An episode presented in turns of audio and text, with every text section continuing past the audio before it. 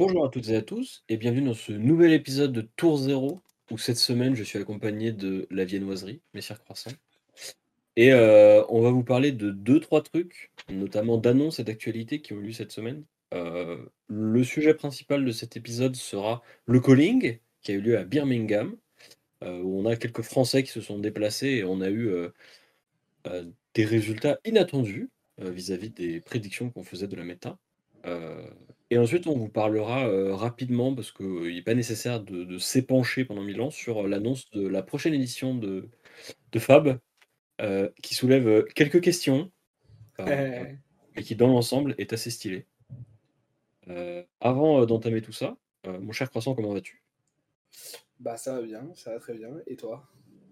Bah ça va, je suis prêt à enregistrer, parce que la semaine, je n'étais pas là parce que j'étais malade, mais je suis bien.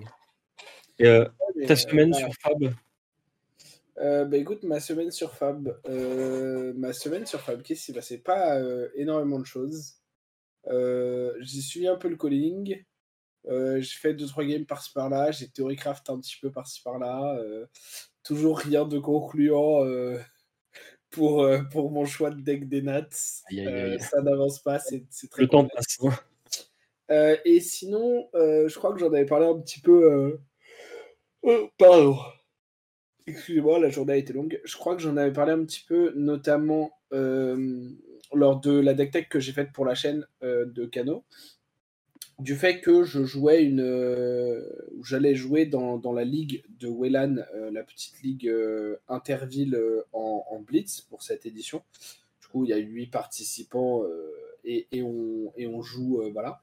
Euh, comme je ne sais pas si l'épisode sortira avant ou après, parce que j'ai pas leur timing de sortie. Euh, en fait, j'ai joué mon match ce soir, mais du coup, je donnerai pas le résultat parce que je, au cas où cet épisode sorte ah bah, avant leur laisse le sorties, je leur laisse à eux annoncer et je laisse le suspense. En tout cas, ce que je peux dire, c'est que la game était euh, assez cool à jouer, mais en même temps, j'ai joué Cano et il y a très peu de games que j'aime pas jouer avec Kano. Euh, globalement, euh, enfin, en fait, maintenant que je maîtrise de mieux en mieux mes match-ups et tout ça, même les match-ups défavorables, je, trouve beaucoup d'intérêt à les jouer. Je trouve des trucs vraiment très intéressants dans, les choix à faire, dans, les, timings à exploiter et tout ça. Du coup, j'ai vraiment kiffé la game. Euh, et, voilà. du coup, je, ne je vais pas, je vais pas m'attarder dessus parce que bah, du coup, vous, vous la verrez quand elle sortira. Ouais, et puis, et puis même, vous la verrez euh, quand, quand, elle sortira. Allez la voir euh, si, si, vous avez envie de voir du, du bon gameplay euh, sur, sur la chaîne quand, quand elle sortira. De toute façon, je crois que Wellan remet les, les vidéos, enfin, il les, il les repose dans, dans le Discord France, dans le channel création de contenu. Donc n'hésitez pas à guetter. et puis, enfin, pas que le mien, hein, y a, parce qu'il y a, du coup, on est 8, donc il y a, y, a, y a 4 matchs, 4 quarts de finale, et puis après, il y aura deux demi-finales et, et, une finale. Euh, et du coup, euh, n'hésitez pas à aller regarder même les autres. Là, je sais qu'il y en a au moins un, voire peut-être deux, j'ai un doute, qui sont sortis. Euh, et, bah, c'est super cool, ne serait-ce que pour soutenir, l'initiative, parce que c'est un truc qui est fait complètement bénévolement de leur part, de la part de Wellan et, des autres personnes qui, l'aident là-dessus. Et rien que pour ça, moi je trouve c'est c'est super cool le, concept. Et donc, donc allez, allez soutenir ça et, et allez, allez voir les matchs. Mais euh, sinon, euh, sinon, non, j'ai eu l'idée de, mon prochain deck de Blitz, je pense. Euh, puisque comme tout le monde le sait, il faut que j'arrête de jouer Cano parce que je terrorise les nouveaux joueurs. Et en ce moment, il y en a mhm. plein. du coup, je vais peut-être tester ça jeudi parce que bah, jeudi, je ne travaille pas. Donc, je vais sûrement faire le Blitz. Donc, je vais sûrement tester ça, sauf si au dernier moment, je décide de tester une liste de canaux à la place. Ce qui arrive souvent quand j'essaye de jouer autre chose. En fait, comme en ce moment, j'ai pas trop le temps de jouer, enfin, en tout cas en tournoi, euh, il y a beaucoup de fois où je me dis, oh, j'ai envie de tester ça, et où en fait, juste j'ai envie de faire des games de tournoi avec Kano parce que j'ai moins l'occasion d'en faire qu'avant.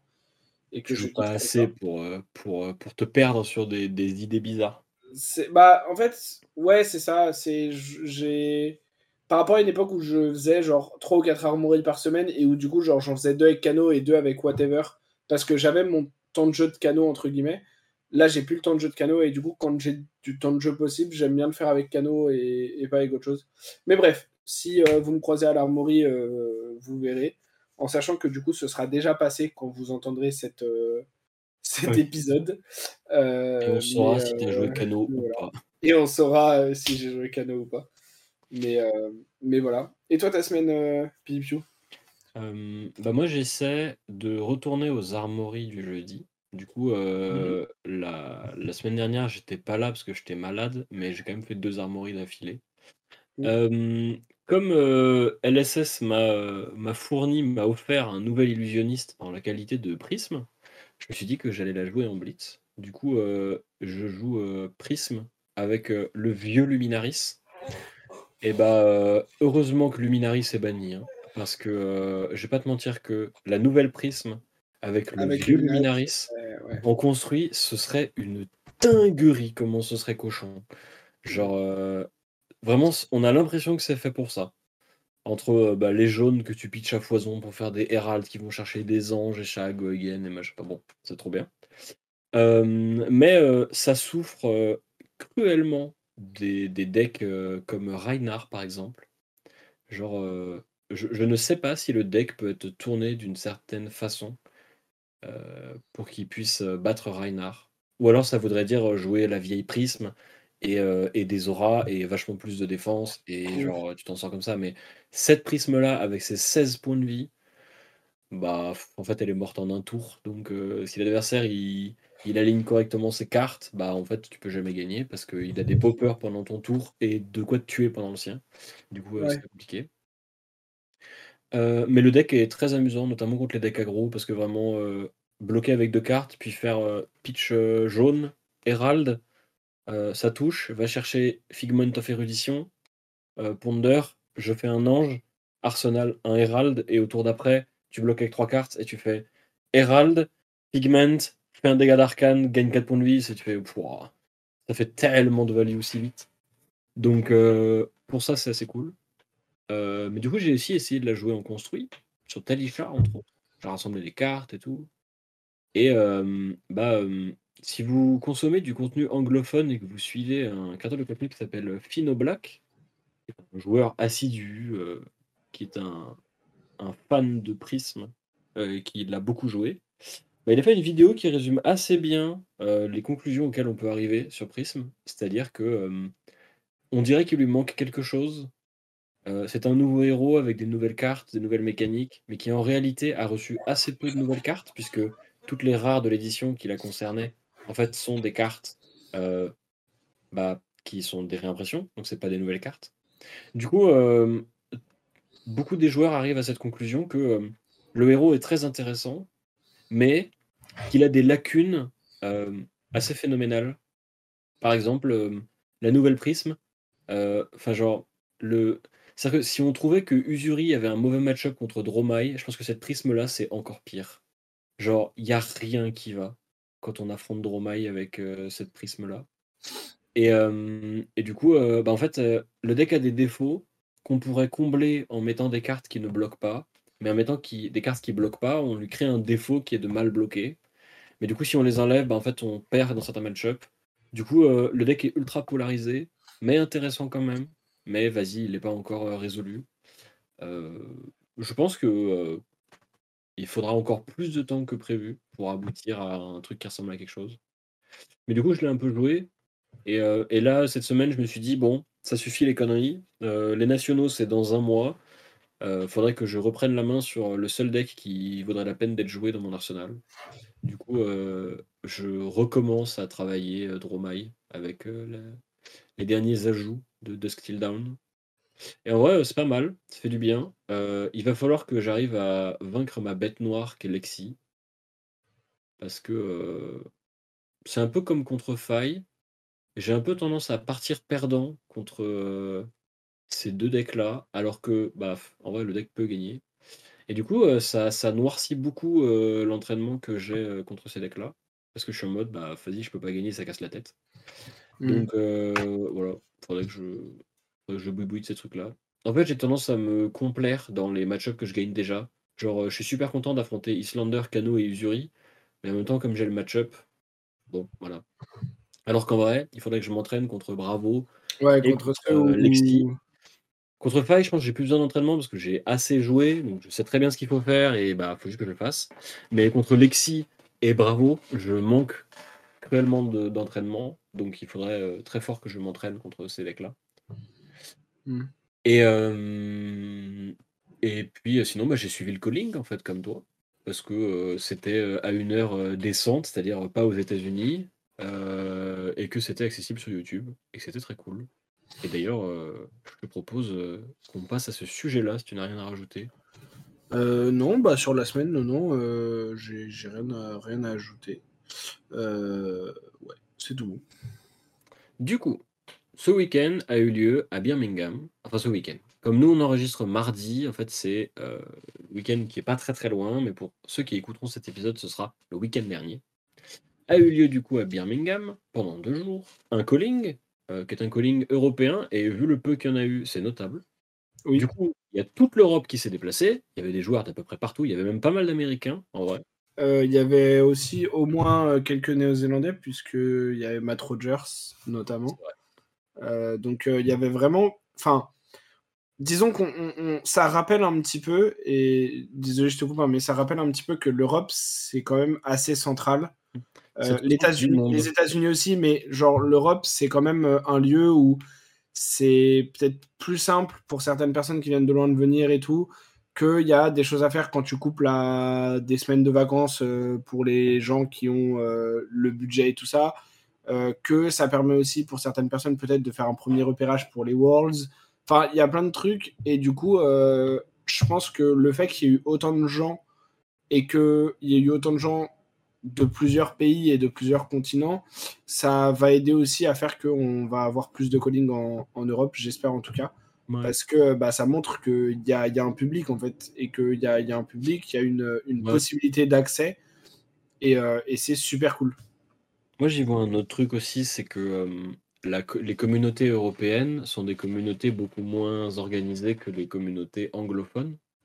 Donc aux États-Unis et, et genre en Nouvelle-Zélande, en Océanie, etc. Et du coup, c'est beaucoup plus compliqué pour les joueurs européens de s'organiser pour se déplacer. Mmh. Et d'ailleurs, ça se voit quand il y a un calling aux États-Unis, tu as peu de joueurs européens, voire quasiment pas de joueurs européens, alors que dans l'autre sens, c'est le cas. Euh, on peut aussi se dire que euh, bah, le jeu grandit suffisamment pour que les gens s'investissent vraiment dans le déplacement partout dans le monde pour faire même juste les callings. Euh, autant pour les Pro Tours et les Worlds, ça m'étonne pas que les gens se déplacent. Autant pour les callings, bah, c'était pas évident, donc je trouve ça cool. Ouais, ouais. Mais du coup, surtout, l'intérêt de Birmingham, c'était que c'était le premier calling après Dusk Till Down à deux semaines de la sortie, deux, trois semaines de la sortie? Je sais plus. Euh, bah, c'était le 27 juillet et c'est sorti officiellement le 14. Donc après, il y avait eu les pré C'est ouais, deux semaines après la sortie. deux semaines de sortie effective, donc on va dire euh, à peu près un mois d'entraînement sur l'édition, parce que ça fait un peu, à peu près un mois qu'on a les cartes euh, dans l'ensemble. Et du coup, bah, c'était la... l'occasion, en tout cas, de voir un tournoi de grande envergure avec des joueurs qui se déplacent, de voir après les Battle Hardnet qui ont eu lieu, comment est-ce que la méta euh, euh, s'organise autour de Lexi, autour de Dromai, autour des nouvelles cartes, des nouveaux héros, etc., etc. Et du coup, je vais demander à Knight, notre régisseur, de faire apparaître euh, la répartition des héros. Et bah, il y avait beaucoup de Lexi. Ça, c'est la partie avec laquelle on s'attendait. ouais, c'est ça. Tout le monde s'attendait à ce qu'il y ait beaucoup de Lexi, parce que même si le deck a euh, souffert de son ban Bracers et qu'il a maintenant des lacunes et des défauts, il reste quand même probablement le meilleur deck aggro du format. Et je pense que je prends pas trop de risques en disant ça. Et, euh, et euh, du coup, il y avait son, son, ce qui est censé être son prédateur, Dromai, du coup, qui était représenté bien représenté, le deuxième deck le plus représenté de, du mmh. tournoi. Et euh, juste derrière, il y avait Bravo, avec euh, pas beaucoup moins que Dromai. Et ensuite, on avait euh, Braillard, puis Levia, beaucoup, beaucoup de Levia. Katsu, Islander, Viserai, Usuri, Azalea, et puis d'autres qui n'est pas la peine de mentionner. je sais plus combien il y avait de joueurs exactement. Je vais faire un rapide calcul. Je crois que c'est 427. Alors attends. Faisons des mathématiques. S'il y avait. Euh... Attends. Est-ce que ça marche? Raté. Je sais jamais faire des produits en croix. Hop. Toujours pas. Il y a combien de joueurs? Je crois que c'était 427, mais. 427. Attends, 420 ou 427? 427, je crois. 12 Vincent, mais 427. Il y avait. Il y avait, euh, il y avait 12, 12 Vincent, mais 427 joueurs et joueuses. Vous, l'avez Ok, c'est bon, j'ai le score. Vous, vous, il a fallu que je fasse euh, je sais pas combien de, de calculs sur ma calculette. Il y avait 16% de Lexi. Ce qui est pas beaucoup en fait. Enfin, si, c'est pas mal, mais 16%, euh, ça va. Bah, ça montre encore une fois que euh, on a euh, un jeu dans lequel beaucoup de choses sont viables et il y a beaucoup de gens qui, comme le jeu est encore nouveau, jouent les choses entre guillemets qu'ils aiment. et ça amène à même un deck qui est vraiment perçu comme le meilleur à un instant T, le meilleur choix, le meilleur deck, et qui est le deck le plus représenté, n'est qu'un pourcentage pas si énorme euh, de, la méta. Alors après, heureusement que c'est pas si énorme parce que si on était plus proche des 30-35%, on s'approcherait de pourcentages qui sont potentiellement problématiques.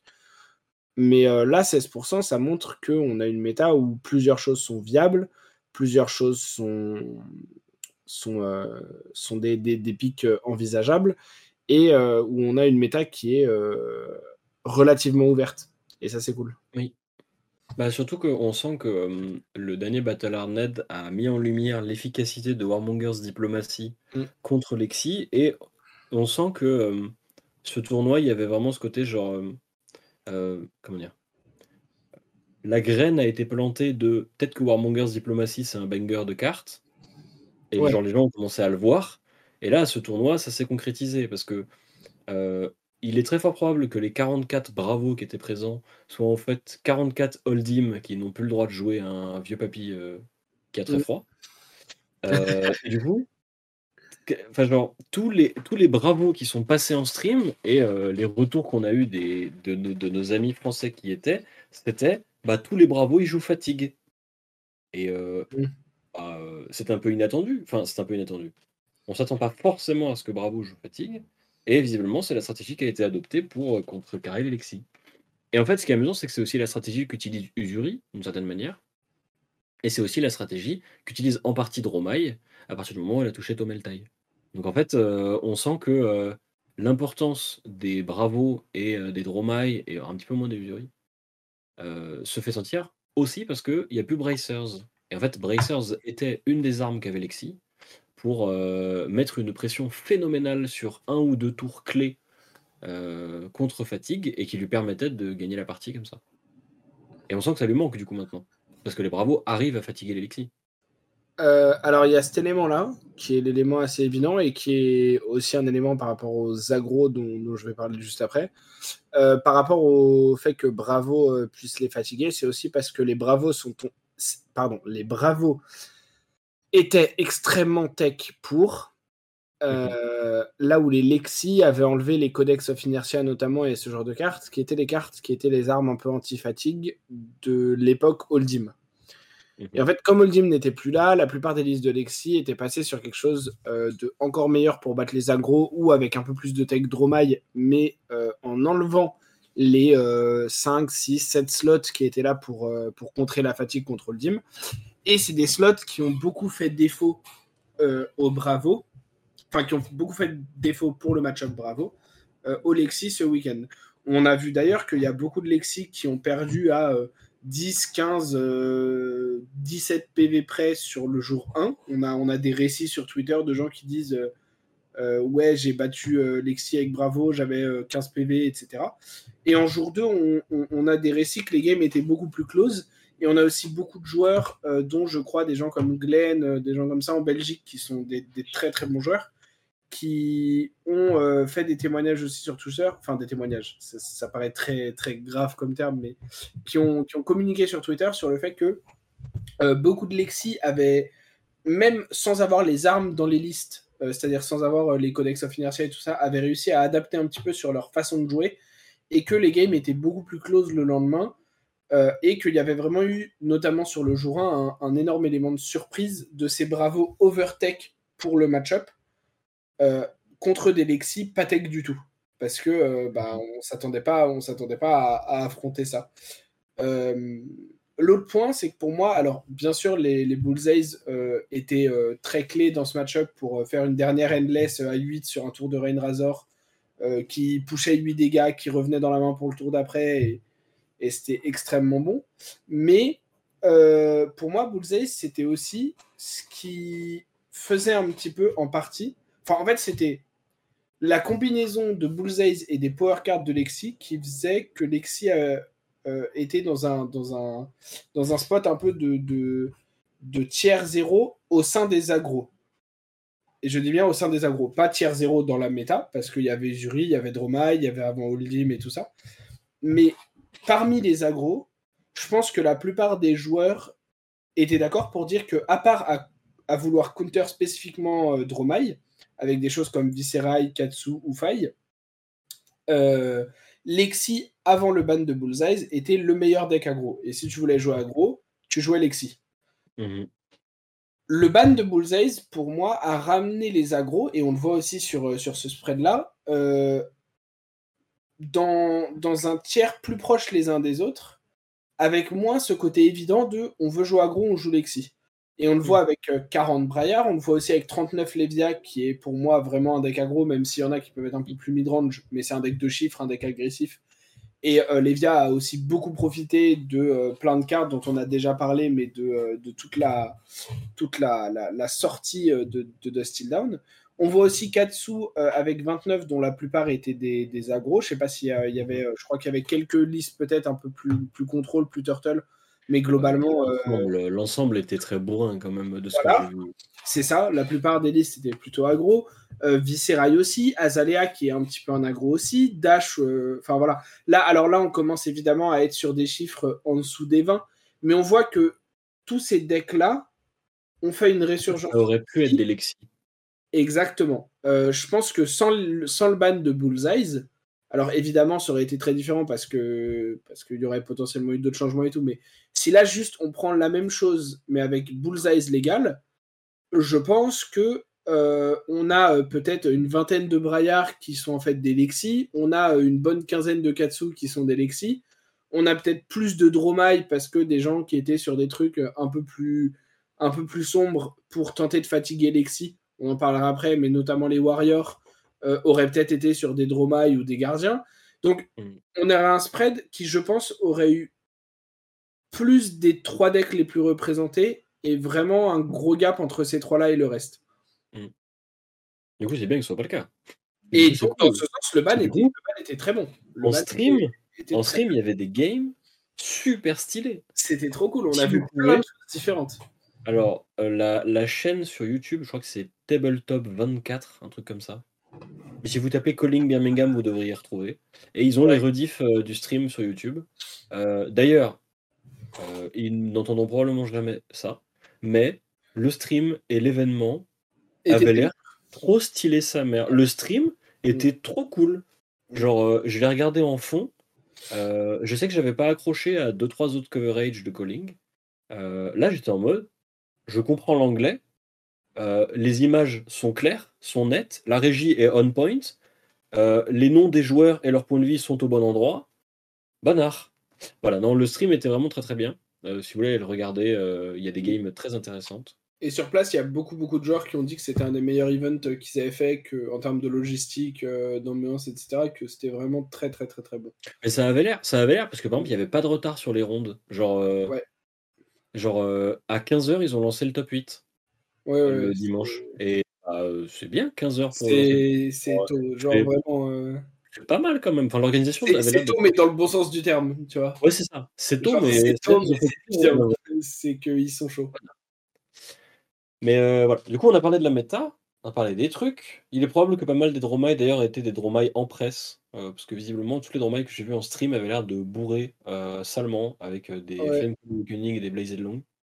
J'ai l'impression qu'effectivement il y avait plus dans presse, mais c'était pareil sur les, les, deux BH précédents. Oui, oui, oui, non, c'est pas. Les Dromai avaient performé, c'était. Non, non, mais c'est pas pour. Euh, enfin, c'est pas pour contredire, mais justement, c'est pour dire que la, trend actuelle a l'air d'être plutôt. Que les Dromai sont plus, en presse. Et je pense que ça vient aussi du fait que les joueurs et joueuses de Dromai ont euh, eu la lucidité, en quelque sorte, d'anticiper que Lexi allait être moins représenté qu'avant. Et que du coup, Big Dragon, qui est extrêmement fort contre Lexi et dans d'autres match-ups, euh, avait peut-être plus de mal contre les match-ups qui, qui, allaient remonter un peu, les agros, les ninjas, les viscerailles, euh, les Levia et tout ça potentiellement. Mhm. Et que Empress avait peut-être un peu plus de sens parce que tu gardais un match-up positif contre Lexi grâce à la value que tu pouvais faire avec les dragons 0 et One Ghost euh, que tu joues. Mais tu as aussi une meilleure capacité à affronter ces decks-là qui, qui, qui, qui, reviennent un peu d'entre les morts avec le ban de Bracers que tu aurais eu plus de mal à gérer en ayant des listes Big Dragon. Mmh ouais. Et en même temps, c'est probablement une liste qui a quand même quelques faiblesses, quelques défauts, euh, notamment un bourré par Islander. Bien sûr. Euh, mais du coup, je te propose qu'on passe au top 8 euh, du bowling, si ça te va. ça me va, ouais, non, non, non, ça me va. Je pense que juste sur, sur la méta, le dernier petit truc, c'est que je pense que beaucoup de gens enfin, en fait, je pense que ce calling est hyper intéressant parce que je, je, moi, je pense que il va être un peu euh, une méta unique. Dans le sens où je, pense, que le calling Birmingham, euh, des, fois on voit ça sur des jeux, le calling Birmingham aura eu sa propre méta et vraiment sa propre méta. Et je pense que la méta des nationaux sera à nouveau différente de celle-là. la méta des BH, c'était pas celle-là. Bravo par exemple. Ouais, par exemple.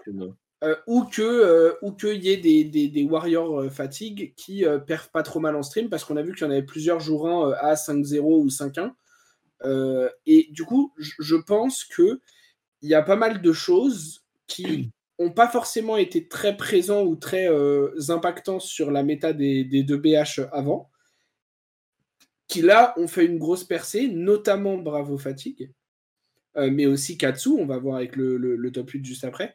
Et je pense que ces decks-là vont pas forcément être des decks qui vont perdurer et qui feront des, beaux résultats à ce point-là dans la méta des nationaux. Mais je peux me tromper.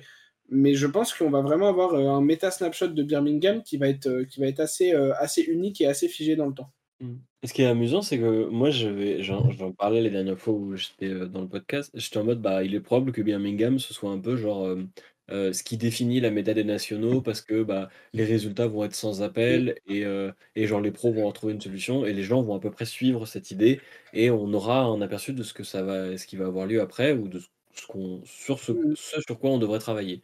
Mais là, vas-y, tu regardes la méta et tu fais, oh, c'est quoi ça là? Euh, On est toujours autant dans le qu'avant? Au secours, aidez-nous. Oui, c'est ça, c'est genre. Bah attendez, ça veut dire que Bravo c'est un des meilleurs decks parce que ça bat Dromai et ça bat Lexi mais en fait, après, tu réalises que genre Lexi, elle a juste à ajouter trois cartes qu'elle avait enlevées de son side. Et les games, qui, genre les games qui étaient à 1 ou 2 HP près, bah, les bravos se remettent à les perdre. Mais du coup, c'est hyper bizarre. Parce que moi, je, moi, je pense que Bravo Fatigue, c'est. C'est pas un deck qui, maintenant qu'on le connaît, peut continuer à faire ces résultats-là. Oui. Il a un peu ce côté, genre. Euh... euh les bons joueurs. Bah oui, voilà, à part quand c'est joué par Pablo Pintor, mais parce que parce qu'il y a, y, a, y a un argument derrière qui n'est qui n'est pas l'argument de ce que je me dis l'argument du joueur. Euh, un Pablo Pintor avec un Bravo face à euh, un joueur du même niveau, il n'y en a pas beaucoup, mais un joueur du même niveau avec une Lexi qui a genre juste les 2-3 cartes qu'elle avait enlevées avant, je vois, je vois pas comment il gagne, à moins d'avoir vraiment genre tech euh, salement. Mais on verra, on aura un Pablo Pinter qui va débarquer avec son Bravo Fatigue, là, qui va fatiguer toutes les Lexis du monde. Et, voilà. et, qui va prouver que le deck, quand il est très très très bien piloté, euh, est euh, potentiellement le meilleur de la méta. C'est ça. Après, ça, il, fait très, il fait très penser à Holdim. Hein. Genre, vraiment, je regardais les games, je suis en mode. Euh, bah, il lui manque juste la Crown of Seeds. Et, vas-y, on n'est pas très loin d'avoir le même deck. Dans l'idée. Bien sûr que c'est pas vrai. Je, je suis d'accord. Mais en fait, je pense que c'est aussi important, si c'est ça qu'on voit à l'avenir, euh, par rapport à, Pablo Pinter spécifiquement ou, à des gens comme ça, euh, mais aussi par rapport à des gens comme Michael Hamilton ou comme Mara Faris sur euh, Press, de rappeler que c'est des gens qui, sur un playstyle ou sur un deck, sont. En fait, c'est des joueurs et des joueuses qui, déjà de base, sont au-dessus de la norme. Vraiment, c'est des joueurs qui sont mm. au-dessus du lot. Euh, Mara Faris, elle est meilleure que au moins 95% des joueurs. Hamilton, pareil. Pintor, pareil. C'est des joueurs et des joueuses qui sont exceptionnels.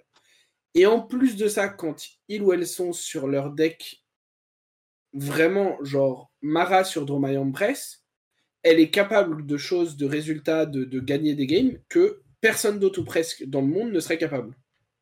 Hmm. Elle est capable de. Enfin, en fait, il n'y a personne qui perf avec Dromayon Press, à part peut-être deux ou trois sur les, les, deux derniers BH, à part Mara, qui a quand même fait top 2 World, hein, on le rappelle, ou, au troisième Pro Tour, je sais plus. Non, troisième Pro Tour, pardon. Hmm, pro Tour, ouais, je crois. Contre, contre Michael Feng. Hmm. Euh, donc, qui a quand même fait top 2 euh, au, au, Pro Tour 3. Euh, Hamilton, il n'y a personne qui a eu la même suprématie que lui sur Islander. Pintor, il a montré entre le calling d'Anvers où il a fait une des games les plus belles de Flesh and Blood avec un comeback insane et là les games qu'il a sortis ce, week-end, il montre que sur les decks fatigue, les, gardiens fatigue et tout ça, les games où il faut savoir bloquer, c'est un des meilleurs, si ce n'est le meilleur joueur du monde là-dessus. Mmh. Et du coup, tout ça pour rappeler que dans l'évolution de la méta, il faut aussi prendre en compte que même si par exemple dans les nationaux Pablo Pintor gagne avec Bravo Fatigue, c'est pas forcément une fois que les Lexis se seront adaptés. Peut-être que Bravo Fatigue sera toujours le meilleur deck et toujours capable de fatiguer des Lexis qui s'adaptent si on est pixel sur le deck. Sauf qu'il faut se rappeler qu'une méta, c'est aussi les decks les plus représentés et que s'il faut être pixel sur Bravo pour que ce soit le meilleur deck, il y a plein de gens qui n'en seront pas capables et qui ne le joueront pas ou qui ne perferont pas avec. Oui. Euh, comme on le voyait à une époque avec euh, Islander, euh, où moi je trouve qu'il y avait des méta qui, où Islander était très bonne, on le savait, post les, les, résultats de Michael Hamilton notamment. Et il y a une, il y a une saison de, de ProQuest sur laquelle il y avait Paul et, euh, euh, Kevin un petit peu aussi et, quelques autres personnes qui avaient très bien parfait euh, avec Islander, mais notamment Paul qui, a fait qui, avait enchaîné 3 ou 4 wins de ProQuest, je crois. Et il y avait des gens, dont moi, qui jouaient Islander avec un succès bien moindre.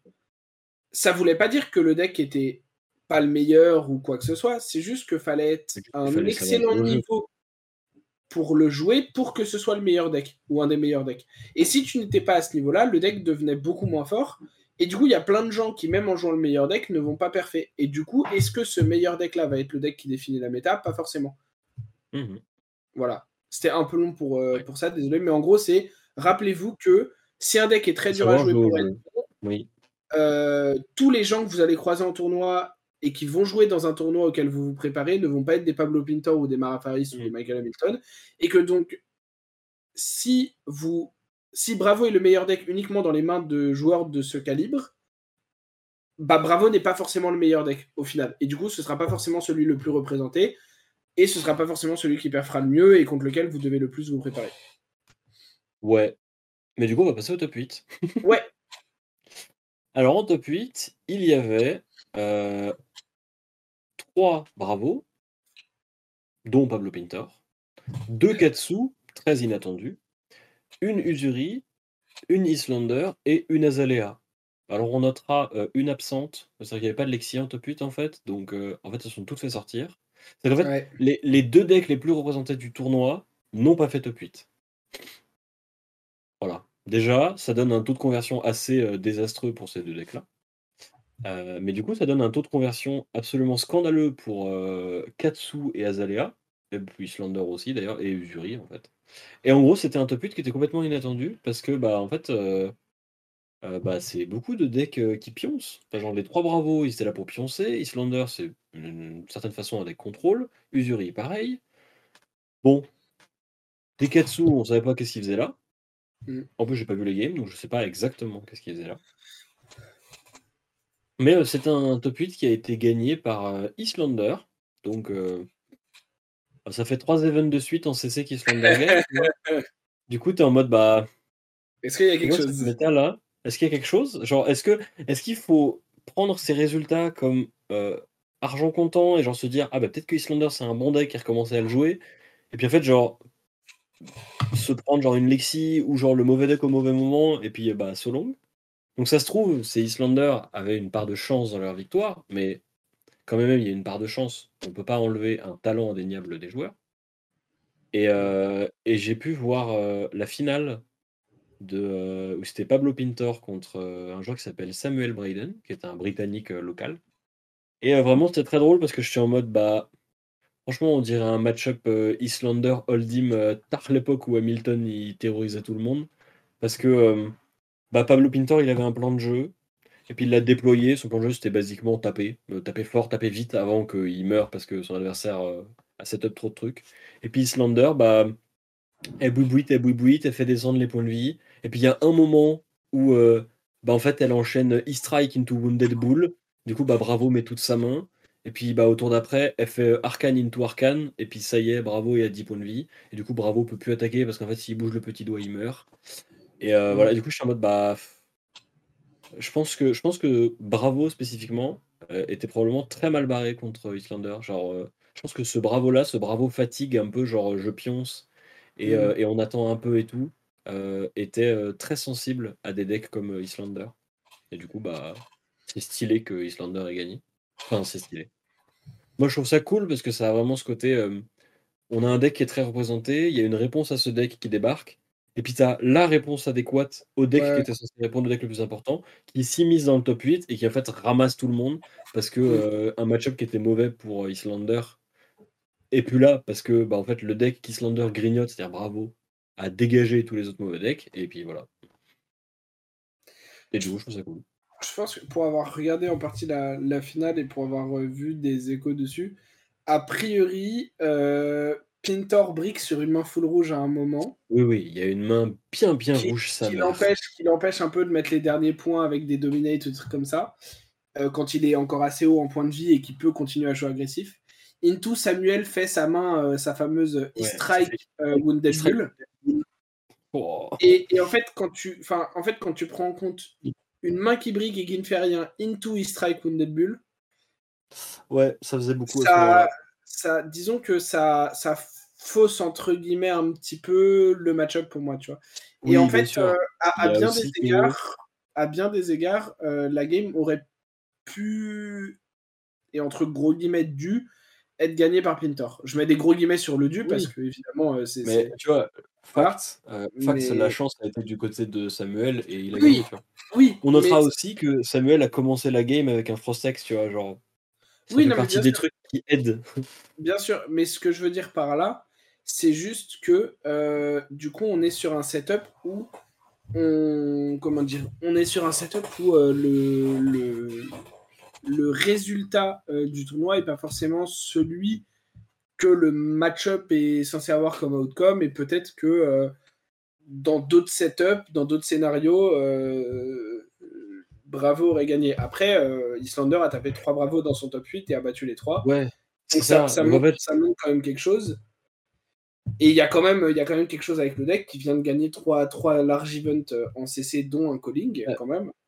Ouais. Donc, donc ça, ça montre euh, quand même euh, quelque chose.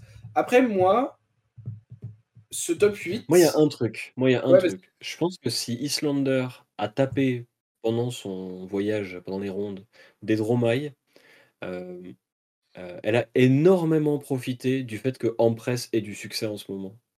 Parce que Island, enfin, genre, Dromai Big Dragon contre Islander, c'est gratos. Enfin, genre, ou pas très loin. C'est pas gratos, littéralement. Mais... mais voilà, la réalité, c'est que Dromai a bien l'avantage dans le match-up. Elle touche un ouais. un peu trop tôt. Elle arrive à Arsenal, un Oasis Respite et vas-y, c'est gagné. Mm. Euh, Slam c'est. Voilà. Mais du coup, par contre, en presse, Dromai en presse a beaucoup plus de mal contre euh, Islander parce qu'il n'y a que des rouges. Et euh, en fait, il y a moins de dragons parce que. Et, euh, et euh, bah, du coup, je pense que si elle a affronté Dromai, ça s'est probablement fait ressentir à ce moment-là. Ouais, c'est clair. Euh, moi, il y a un truc que je veux dire quand même par rapport à ce 8, sans parler forcément spécifiquement de ce qu'il y a dans celui-là, euh, parce que tu as déjà assez bien décrit le fait qu'il était particulier par rapport au nombre de, de decks représentés au départ. Bien inattendu. Euh, c'est-à-dire que quand on regarde le, breakdown au départ, on s'attend pas du tout à ça en top 8. Mhm. je pense que faut rappeler aussi que un top cut en top 8, c'est euh, un des seuls jeux qui fait ça sur des aussi gros tournois, que c'est très très très très punitif, que ça ne prend qu'une infime partie des gens, et que là tu as plein de gens qui sont passés qui étaient en X2 par exemple, enfin plein de gens, non, tu as quelques personnes qui sont passées en X2, et tu as plein d'autres gens qui étaient en X2 mais qui juste avaient perdu un peu trop tôt, euh, perdu contre la mauvaise personne, enfin qui avaient des tiebreakers un peu moins bons, etc. Et c'est pas pour dire euh, les gens là sont pas légitimes à être top 8, parce que bien sûr qu'ils le sont, et GGAE, et c'est pas du tout pour remettre ça en question, ou même remettre en question la structure des tournois de manière générale. C'est juste que pour regarder une méta et regarder quel deck qui ont perfait, je pense que on peut pas juste s'arrêter au top 8. Parce que là, par exemple, dans le top 8, tu vois, tu as des Katsu qui ont fait X2, qui si juste ils avaient perdu une round à un autre moment, seraient pas là, et à la place, tu aurais peut-être genre deux Lexi par exemple. Et mmh. j'ai pas en tête les images exactes, mais quand tu regardais genre le top 32, tu avais quand même beaucoup de Lexi dedans. Oui. Et c'est juste pour rappeler que même si là dans le top 8, il n'y a pas de Lexi et Dromai, les Lexi et Dromai ont quand même été assez haut dans les tables pour une grande partie. Et que si on regarde un peu plus loin que le top 8, on a un breakdown qui ressemble un peu plus à ce qu'on voit au début en termes de représentation de deck et qui ressemble un peu aussi plus à la méta qui était anticipée par les gens, en dehors peut-être de cette anomalie du Bravo Fatigue. Mmh Mais tu vois, on a, on, a, on a quand même une plus grande représentation de Lexi, euh, de Dromai. Et voilà, je voulais juste rappeler ça parce que je trouve qu'il y, y a, beaucoup de gens. en fait, j'avais vu cette take sur Twitter par euh, je sais plus par qui, et je suis extrêmement d'accord. Et je trouve que on, on est. Enfin, il y a beaucoup de gens qui analysent les résultats de tournoi et qui essayent d'en tirer des méta-calls et une analyse de méta en donnant trop de crédit au top 8 et même potentiellement des fois au winner du top 8 et pas assez de crédit au top 32. Et bien sûr qu'il faut donner du crédit au top 8 et, et, c'est 100% mérité pour les joueurs et joueuses qui l'ont fait et pour les gens qui les gagnent. Et je remets pas du tout en question leur performance à, eux et, et, la qualité de leur deck, de leur play, de tout ça. Mais juste rappeler que, bah, par exemple, tu avais peut-être 30 personnes qui étaient à X2, tu vois. Et parmi ces 30, on n'en a vu que 3 dans le top 8. En fait, je pense que le, l'élément qui est à prendre en compte aussi, c'est que comment voudrais-tu tirer des, conclusions, des théories, etc., d'un top 32 quand celui-ci est très souvent inaccessible, qu'il faut genre déduire les decks en fonction de ce que les gens ont scout sur place. Et genre, généralement, quand on a des images du top 32, soit c'est un truc sérieux qui est fait par, par le coverage, ce qui était le cas en l'occurrence, puisque avant le top 8, on avait genre les standings à l'issue de la dernière ronde. Mmh. Soit il faut genre traîner sur le bon Discord au bon moment et avoir un gars qui a genre pris une feuille, qui a écrit le nom des héros à côté du nom des joueurs et qui du coup en a déduit le top 32. Et, Alors... et, en fait, je pense que en fait, je pense qu'un joueur qui, qui veut, qui s'intéresse à la méta, qui suit les informations, etc., mais qui n'a pas l'occasion d'être sur place, le scout, etc., en fait, a un biais cognitif parce que les seules informations auxquelles il a accès, bah, c'est le top 8, en fait. Alors, les seules informations auxquelles il a accès facilement, parce que je trouve que maintenant, avec Twitter, avec les Discord, avec tout ça, là, par exemple, pendant, pendant des pages du stream, là, pendant des pages du stream, alors que le top 8 était annoncé, il montrait les standings après la dernière round, tu vois, pendant les, les breaks du stream. Donc, c'est juste pour dire que je suis d'accord avec toi. Je suis d'accord avec toi. Mais pour moi, ça revient toujours à ce que je dis souvent. Si tu es déjà dans une démarche de réfléchir à la méta, de tenter de l'analyser, de tenter de regarder les résultats des tournois sous un aspect de c'est quoi la méta, pour moi, tu es capable d'aller chercher l'information. Si tu considères qu'elle est, qu'elle est, euh, qu'elle est rentable et qu'elle est importante. Et du coup, je veux juste dire aux gens de faire attention à vouloir tirer des conclusions d'un tournoi en termes de méta et s'en servir pour préparer un événement, pour tout ça, et se dire, ok, j'ai vu telle chose, tel élément, tel machin, je vais le prendre en compte pour mon deck building, mon choix de deck et tout ça, mais de faire que la moitié du travail, entre guillemets. Parce que... la conclusion qu'on peut tirer, c'est qu'Islander, c'est le meilleur deck de la méta. Voilà, voilà exactement. Parce que, parce que ce qu'on voit, ce qu'on voit là à l'écran pour les gens sur YouTube, et donc ce top 8 pour les gens qui nous écoutent, avec euh, du coup, comme on a dit, trois Bravo, euh, deux, Katsu, une Islander, une Usuri, une Azalea.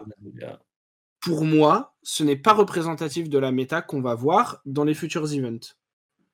Il n'y a pas assez de Dromai, pas assez de Lexi. Euh, comme on a dit, Bravo Fatigue, c'est pas forcément un deck qui est amené à perdurer d'une manière aussi écrasante dans, dans, les méta futurs. Donc, c'est juste pour rappeler que faut pas juste prendre ces 8 decks là et dire ah ok le meilleur deck c'est Bravo, le deuxième meilleur du coup c'est Katsu et puis tu as Islander, Uzuri et Azalea qui sont là qui sont forts. Qu'est-ce qu'on joue contre ça? Parce que c'est pas ça mmh. que vous allez croiser en tournoi, c'est pas ça que vous allez forcément croiser dans les hautes tables et tout ça.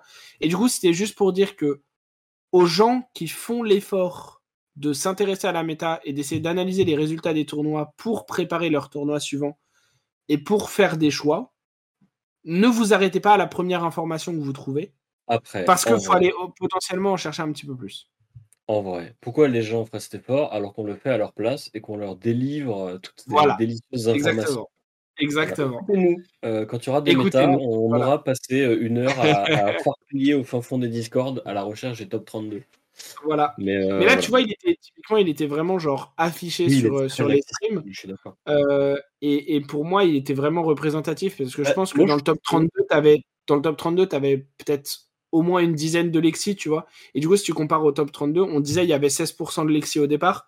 Euh, il y en avait genre 33% dans le top 32, tu vois, quelque chose comme ça, quasiment. moi, et, tu vois. Et tu vois, pour moi, ça, c'est une stat qui est entre gros guillemets, entre gros guillemets, presque plus pertinente que de dire il y a trois bravos en top 8.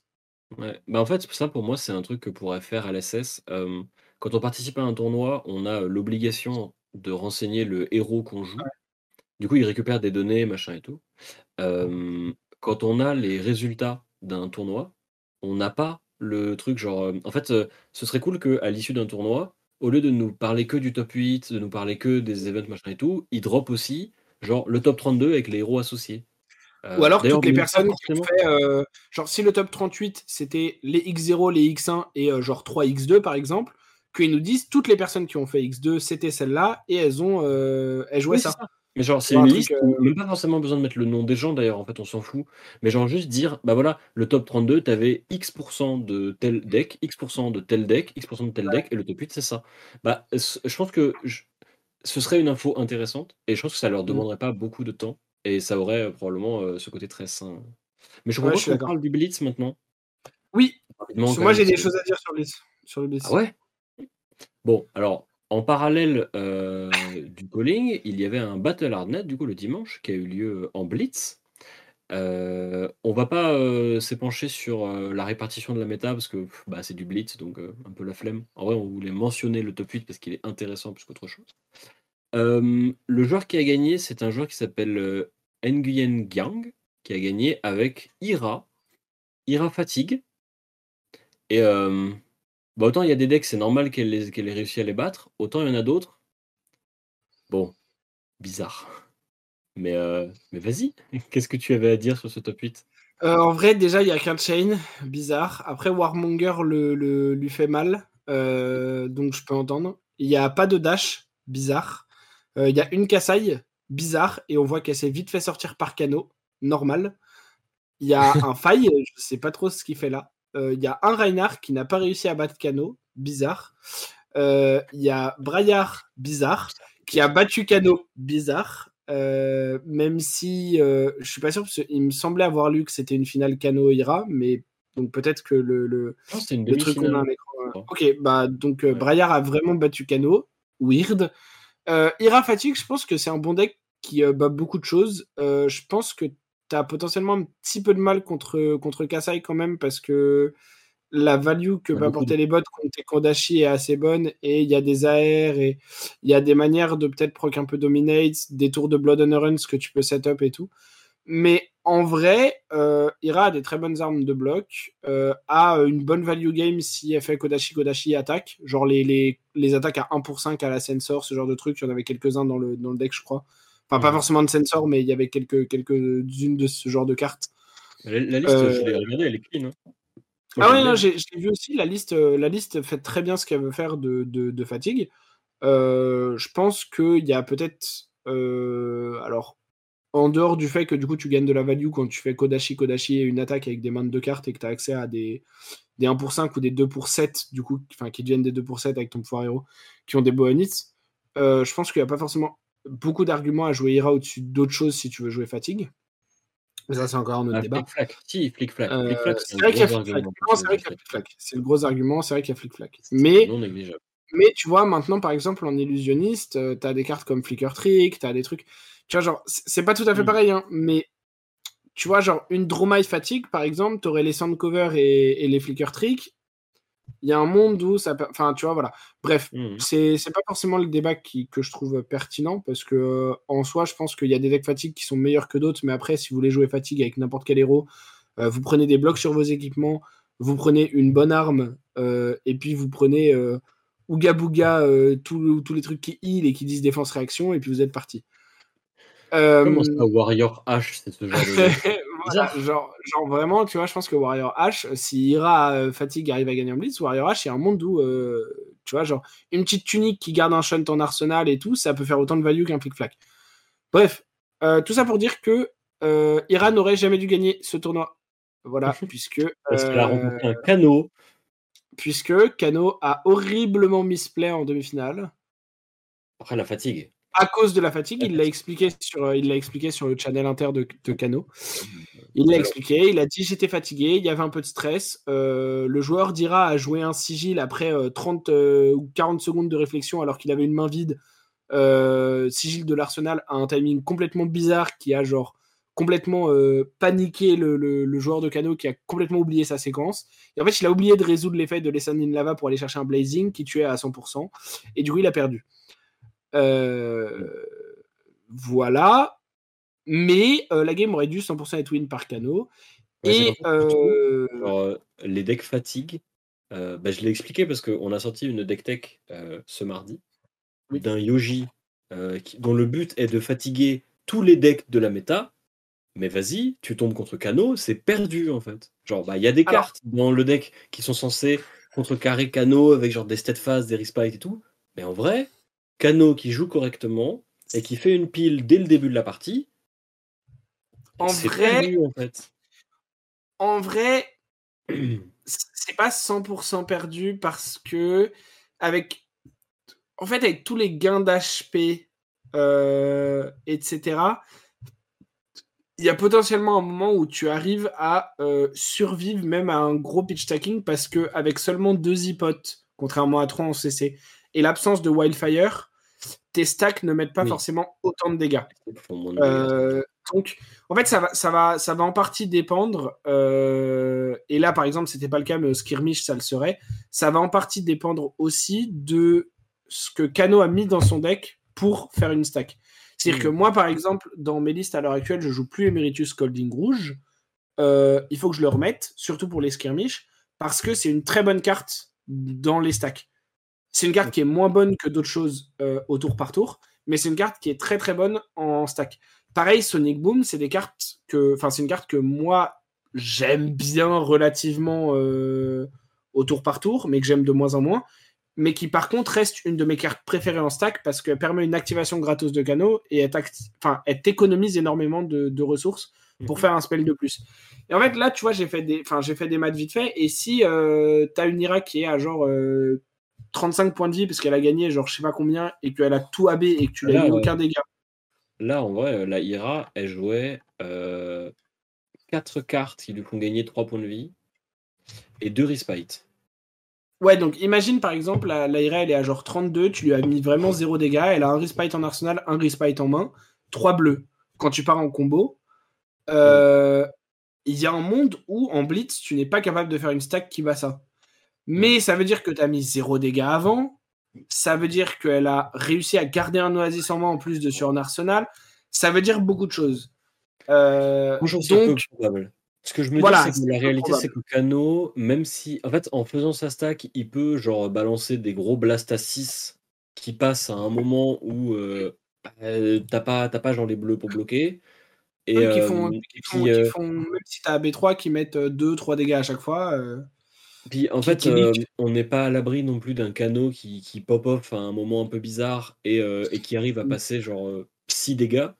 Et en fait, c'est énorme, 6 dégâts dans ce Ouais. genre de situation. Mais voilà. En tout cas, c'était un matériel net intéressant. Moi, je trouvais ça marrant que Ira gagne parce que, genre, vraiment, Ira, ça a été genre The Deck pendant très ouais, longtemps. et ça l'était plus vraiment. et- Et en Là, fait, ce qui est amusant, c'est que euh, Drone of Brutality a été unban en Blitz. Quand Mm. la carte a été unban, beaucoup de gens, moi le premier, se sont dit Ah, mais du coup, les decks fatigue vont revenir en force, ça va être exceptionnel. Bah, je sais pas en vrai, hein, parce que je crois que le, je crois que le temps est passé hein, entre le moment où drone était légal et maintenant. Et du coup, genre, euh, maintenant, euh, se dire qu'on va jouer fatigue, euh, pff, faut être accroché quand même. hein. Bah, disons que pour moi, fatigue en blitz, ça a toujours le problème que tu as 20 points de vie de base et que les gens ont, ont juste un tiers de deck en moins pour passer des dégâts et que toi, tu as genre deux fois moins d'HP pour tanker.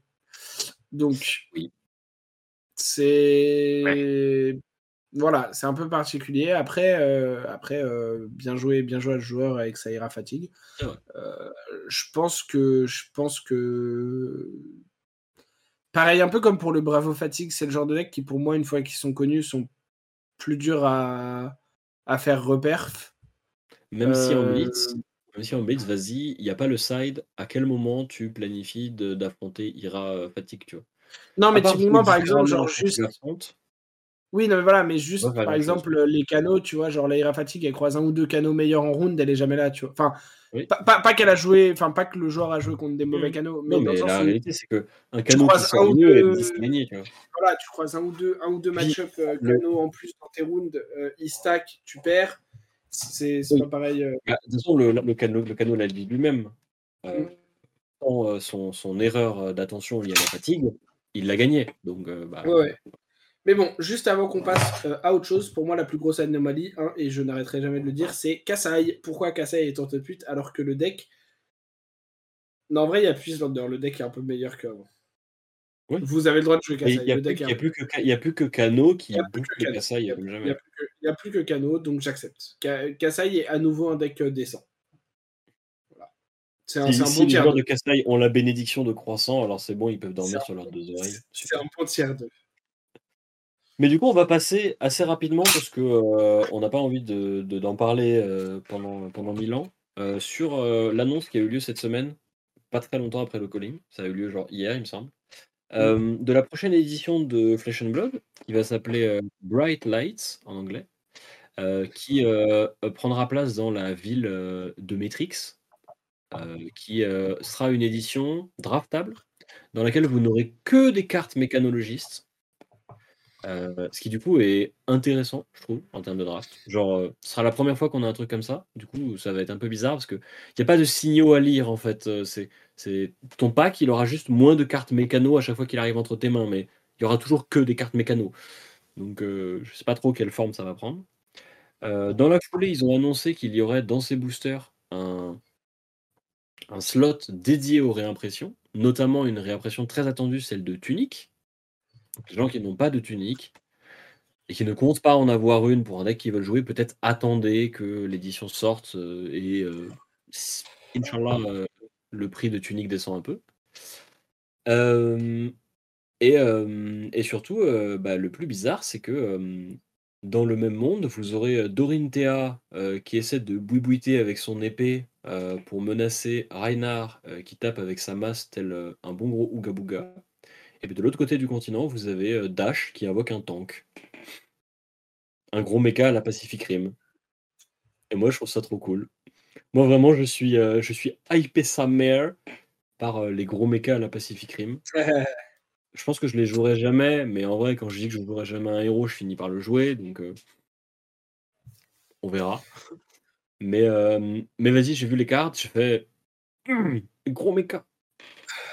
Et euh, une des mécaniques intéressantes, un nouveau type de permanent qu'ils vont introduire au jeu, c'est un truc qui s'appelle les Evo, où en gros le joueur mécano peut commencer la partie avec, euh, des, avec quatre équipements qui en fait ne sont pas des équipements, qui en fait sont des supports à Evo. Et les Evo sont des cartes que vous avez dans votre deck, que vous pouvez jouer pendant votre tour en utilisant un point d'action ou avec la capa d'un des nouveaux héros en instant euh, et vous piochez une carte. Et qui en fait, euh, qui en fait viennent s'équiper sur vos slots d'équipement.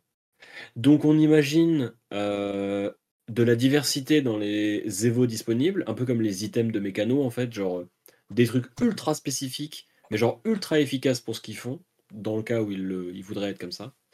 Et, un personnage qui, au fur et à mesure que la partie avance, s'équipe petit à petit d'une armure, bah, d'une armure qui, fait des, des, des, des, brooms et des bzz, et qui à la fin fait des trucs stylés. Peut-être, je sais pas, on n'a pas vu les cartes, donc on verra.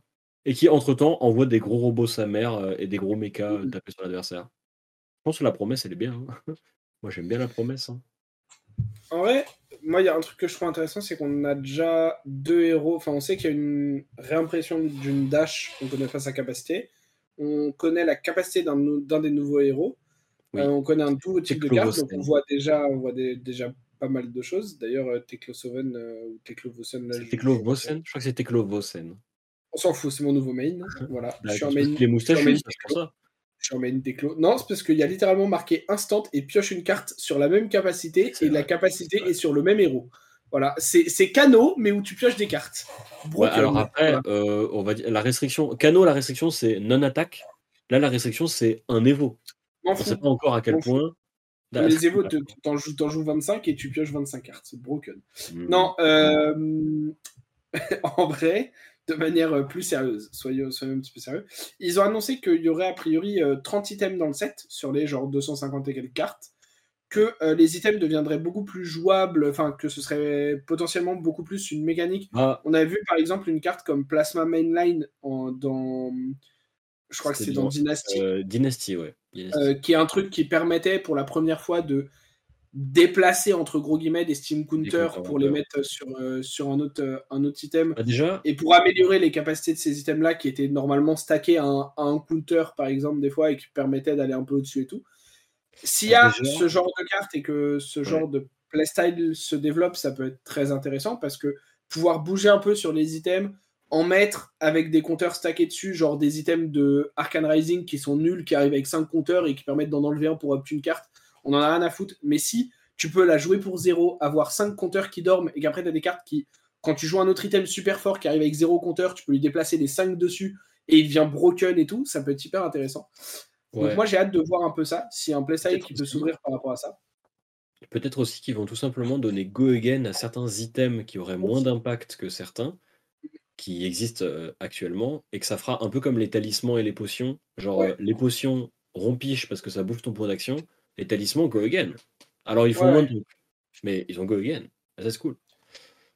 C'est possible aussi. C'est une des Euh, façons ont de, de gérer le truc. C'est possible aussi. Après, moi, j'ai hâte, de... j'ai hâte euh, pour euh, trois choses, en vrai. La première, c'est euh, j'espère qu'on va avoir d'autres euh, nitro-mécanoïdes-like et d'autres trucs qui transforment Ouais. tous tes équipements Ouais. et ton arme en un super gros robot. Bah Euh, alors, stylé. mécanoïde devient vachement plus jouable maintenant que tu n'as plus de vraiment de contraintes sur ton équipement. Justement, c'est la deuxième chose que j'allais dire, c'est que à moins qu'ils ne sortent pas les bons slots d'équipement, on devrait pouvoir avoir, notamment pour la tête, un bon remplacement à visir tronique à mettre dans les match-ups qui ne sont pas des match-ups AB. Et donc, on pourrait potentiellement avoir euh, même un, un remplacement à Achille. Mais si on a ne serait-ce qu'un truc comme Galvanic Bender pour la tête et pour les jambes, euh, ça devient un bien meilleur payoff et une moins grosse liability de jouer des équipements pour jouer ton gros robot et te transformer un moment. Et- Et, ça, c'est super cool. Surtout si tu as plusieurs transformations possibles. Voire peut-être même Mm. une qui transforme seulement un équipement, on peut imaginer. Euh, une qui transforme un seul équipement et qui, euh, en fait, quand elle meurt, te faire revenir l'équipement, mais genre sans ses capacités, par exemple, mais juste pour que tu puisses le rééquiper plus tard, le retransformer. Des choses comme ça. On peut imaginer des choses comme ça. Mais rien que les Evo en soi, en Et c'est ce que j'allais dire. Et les Evo sont un petit peu ce genre de choses aussi, sauf que tu pars sans équipement, entre guillemets.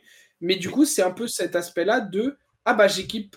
Enfin, genre, j'ai des équipements qui sont moins bons de base que si j'avais Tunic et Crown, mais euh, c'est parce qu'ils m'ouvrent la possibilité pendant la partie de faire un truc genre beaucoup plus fort que si j'avais Crown ou, ou Tunic. Et j'aime bien cette idée-là aussi, tu vois. Et euh, du coup, euh, je suis assez hypé par, par tout- toutes ces mécaniques-là qui, en fait, enfin, il y a plein de choses dans Mécanologist, mais il y a juste un héros et une façon de jouer ce héros parce que tu Ouais. boostes et du coup, tu as besoin que de cartes Mécanologist dedans et voilà. Et j'ai hâte de voir ce qu'un set entier de Mécanologist peut faire pour la classe en termes de diversité de héros, de playstyle, de deck building. Est-ce qu'on va enfin pouvoir jouer des mécanologistes avec genre 50% de, de, cartes mécano, 50% de générique parce que tu n'auras plus besoin de booster à foison. Et du coup, tu pourras jouer d'autres choses et tout, tu vois. Non, mais voilà, genre, est-ce que. si pas qu'on a besoin de jouer mécano. Oui, mais il faut mettre les Evo en baniche pour les jouer. Donc peut-être que tu auras d'autres moyens que les booster, mais sinon, peut-être qu'il faudra les booster. Pourquoi bah, il joue depuis la baniche, avec sa capa. Il faudrait les mettre en baniche. Bah parce qu'avec sa capa, il les joue depuis la baniche en instant. Et pour piocher une carte. Donc, s'ils sont pas en baniche. Bah, non, sa, capa est dit une fois par tour en instant, payez trois ressources, vous pouvez jouer votre prochaine Evo ce tour-ci, comme si c'était un instant. Si vous le faites piocher une carte. C'est pas contraint à la baniche. Ah, tu le fais, c'est tout c'est meilleur et moins fort que ce que j'avais imaginé. Parce que du coup, c'est pas en plus un gratos. Mais, mais, le truc, c'est que avec l'autre, bah, tu peux le faire de la baniche. Donc en fait, si tu boostes et que tu bannis un Evo, il n'est pas perdu parce que tu utilises la capa de Teklovocen pour le slam de la baniche. Bah non. C'est juste mieux. Bah si. Ah si, parce qu'il dit que tu peux les jouer de la baniche. Oui, c'est ça. En fait, il a la ligne, tu peux les jouer de la baniche, et il a une capa qui permet de les jouer en instant et que quand tu les joues. Ok. Ça. D'où qu'ils soient. Ok. Donc c'est ce que j'avais. Donc en fait, c'est encore mieux que ce que tu avais imaginé. C'est banger. La contrainte euh... des Evo est même pas liée au fait qu'elle soit dans la baniche. C'est mon nouveau mail. C'est encore mieux. C'est mon nouveau mail. Allez, Friendship with Kano ended. My new friend. euh, c'est faux. Je, je, je, serai toujours fidèle à, à this one. Ah, so pretty. Too, too, too, much pretty, too much, uh, too much mm -hmm. chill. Euh, mais du coup, ouais, plus sérieusement, donc, pour l'aspect de ce que ça va apporter à Mécano, qui est une classe qui a des concepts intéressants, mais qui est entre guillemets assez délaissée depuis le début du jeu parce que bah il y a eu quelques power cards par-ci par-là euh, en la personne de Teklo et de euh, Pulso Varpoon globalement. Mais sinon, t'as pas vraiment eu de renouvellement de playstyle possible parce que même la Nitro Mécanoïde, ça n'a pas vraiment permis de renouveler le deck. Et que t'as qu'un seul héros qui en plus a pas vraiment de capacité. Donc en fait, on a deux, mais. Ouais, mais Datadol, voilà. Mmh, d'accord. En fait, t'as un, un, pool qui est réduit, t'as un héros dans ce pool qui permet pas vraiment d'expérimenter et d'explorer. Et là, tu devrais pouvoir en faire c'est le seul, c'est le seul héros des deux éditions d'origine qui n'a pas été euh, le héros central, enfin un des héros euh, centraux d'une édition depuis qu'il est sorti. Parce que les Warriors, il y a eu Boltin. Les Ninjas, tu as eu euh, sur, euh, merde, sur Outsiders. Ouais. Où ils ont eu plein de nouvelles cartes, ils ont été au cœur de l'édition. Les, les, hum, les Brutes, tu as eu les Via. Bah, il n'y a, pas, a pas eu de nouvelles héros dans cette classe, donc il n'y a pas eu de set draftable avec cette classe. Que même les ninjas, même les ninjas, ils n'ont pas eu de nouveaux héros, mais ils ont eu beaucoup de cartes parce qu'ils ont été au cœur d'une édition. Mécano, c'est pas le cas. Oui, ok, parce qu'Outsiders, c'était pas un nouveau héros, parce que c'était des rééditions. Oui, mais. Ils étaient au cœur, tu vois. D'accord. Alors, sans parler de héros, il n'y a pas eu la classe mécano dans un set draftable depuis Arcane Rising. C'est ça. Oui. En fait, les, cartes mécano, le, le, pool mécano n'a été augmenté qu'avek Crucible of War, oui, Everfest, Dynasty. Euh, ouais, c'est ça. Et petit à petit à chaque fois. Et pour une classe qui ne joue que des cartes mécano, parce que la mécanique de base de la classe, c'est tu ne joueras pas de générique, tu peux même pas dire que le deck profite des qui sont sortis. C'est ça, donc. Euh, tu joues. Mais as vraiment le, le, pool de cartes le plus, le plus petit du jeu, quoi. Et, euh, et, ça limitait beaucoup de choses en termes de deck building et tout ça. Et puis même en soi, tu vois, genre, il y a des trucs très sympas en, en mécano, en termes de, de, mécanique pure, mais aussi d'imagerie, etc., euh, qui est un des autres points que je vais aborder juste après rapidement. Mais si tu veux, enfin, même le héros en lui-même, genre Dash, c'est pas un héros qui te pousse à beaucoup de théorie craft parce que genre t'as pas de capacité ah en fait. Elle est très, elle est très basique. genre tu startes avec un item et cet item il définit un peu ton plan de jeu et basta. Elle est très vanilla Dash quand même. Hein. Dash elle est vraiment genre elle est vanille sa mère genre. C'est ça. Et, euh, et, du coup, donc les, les, deux autres points dont je voulais parler rapidement, en dehors du fait que je suis hype pour ce que ça va apporter pour Mécano en tant que tel, dans, pour la classe dans son ensemble, que ce soit en Blitz, en, en construit et tout, c'est petit 1, le draft. Euh, le draft, je vais pas trop me prononcer dessus parce que bah on en a aucune idée et ah, que, je hypé, hein. et que genre en vrai sur Outsiders, on était aussi en mode waouh, c'est la première fois qu'il se passe ça, comment ça va se passer, on savait pas trop. Là pour moi c'est pareil, genre t'as beaucoup de gens qui vont dire je suis hypé, t'as beaucoup de gens qui vont dire euh, ça va être de la merde. Moi je suis plutôt team hypé pour le moment. Moi je suis mais je hypé parce que on s'attendait à des. Sur Outsiders, on était en mode qu'est-ce qui va se passer? Ça va être bizarre et tout et tout. LSS, ils ont prouvé qu'ils savaient très bien faire des formats de limités et que on, ils savent qu'on peut s'amuser d'une certaine manière. Et moi, quand ils disent vous n'allez pouvoir jouer qu'une seule classe, mais vous inquiétez pas, ça va être bien, je suis en mode oui, pas de problème, où est-ce que je signe? Exactement. Je juste aux événements. Faites-moi juste jouer en fait. Moi, je suis totalement d'accord avec ça. Je pense que moi, je suis plutôt du côté hypé parce que je fais confiance à LSS. Et c'est pas rien en vrai de le dire. Dire qu'on a confiance dans l'éditeur du jeu, vrai, je suis en mode bah. Tous les TCG n'ont pas ça. Hein. De ouf, mais c'est super cool de pouvoir le dire. Et je pense que c'est parce qu'il y a eu plusieurs sets d'affilée réussis en termes de draft, notamment Outsiders. Et même si je sais que c'était un peu controversé, je trouve que Pricing était, était relativement réussi aussi à sa manière. Sa manière. Mais, même si ça a été controversé. Et du coup, ils ont montré qu'ils ont été capables de faire plusieurs euh, variations dans leur façon initiale de faire un set draftable, c'est-à-dire 4 classes, 4 héros, des génériques qui lient le tout. Il y a eu les talents, il y a eu deux talents, un talent, trois héros, il y a eu à nouveau 100 talents, mais avec deux héros par classe, trois classes. Il y a eu plein de petites variations, et là, il y a à nouveau une plutôt grosse variation. Mais à chaque fois, ils ont montré que, limite, le set suivant avec la variation était meilleur que le précédent. Donc moi, je mm. leur fais totalement confiance pour réussir encore une fois un bon set de limité euh, avec, euh, avec ce set-là, euh, qui en plus apporte le fait que on peut jouer avec en ouvrant trois boosters un peu à la Jumpstart sur Magic. Ouais, c'est ça. Ceux qui jouent à Magic connaissent le principe de Jumpstart, qui est exceptionnel, je trouve. Pour les nouveaux joueurs. Pour les nouveaux joueurs, ouais.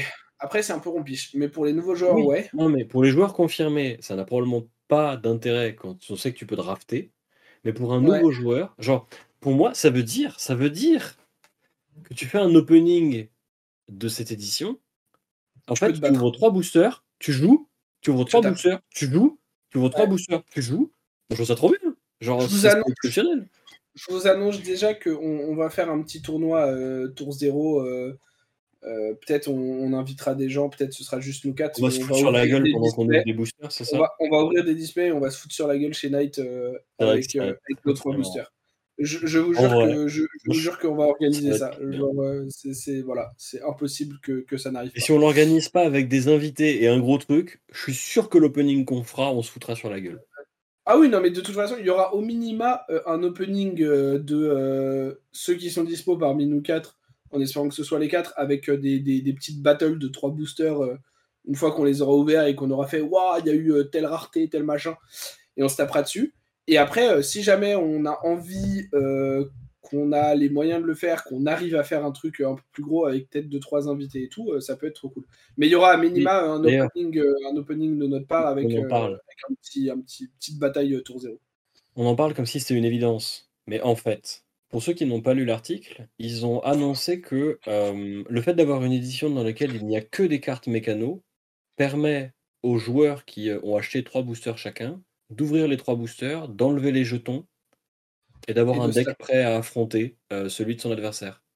Euh, ce qui fait que bah, euh, pas besoin de deck building, pas besoin de limiter, c'est juste bah, tu fais un espèce de demi-scellé, mais mm. bah, en fait tu choisis pas ce que tu mets dans ton deck, c'est juste tu ouvres trois boosters et tu te tapes.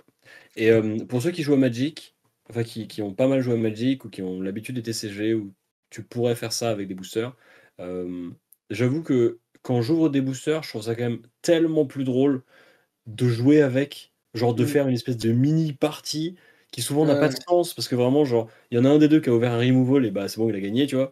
Mais, mais c'est juste marrant en fait d'ajouter au fait d'ouvrir un booster, déjà le fait de le découvrir parce que moi je sais que je faisais ça sur Magic, c'est tu achètes un booster, tu ne regardes pas son contenu, tu enlèves juste le jeton, tu mélanges ton booster et tu joues.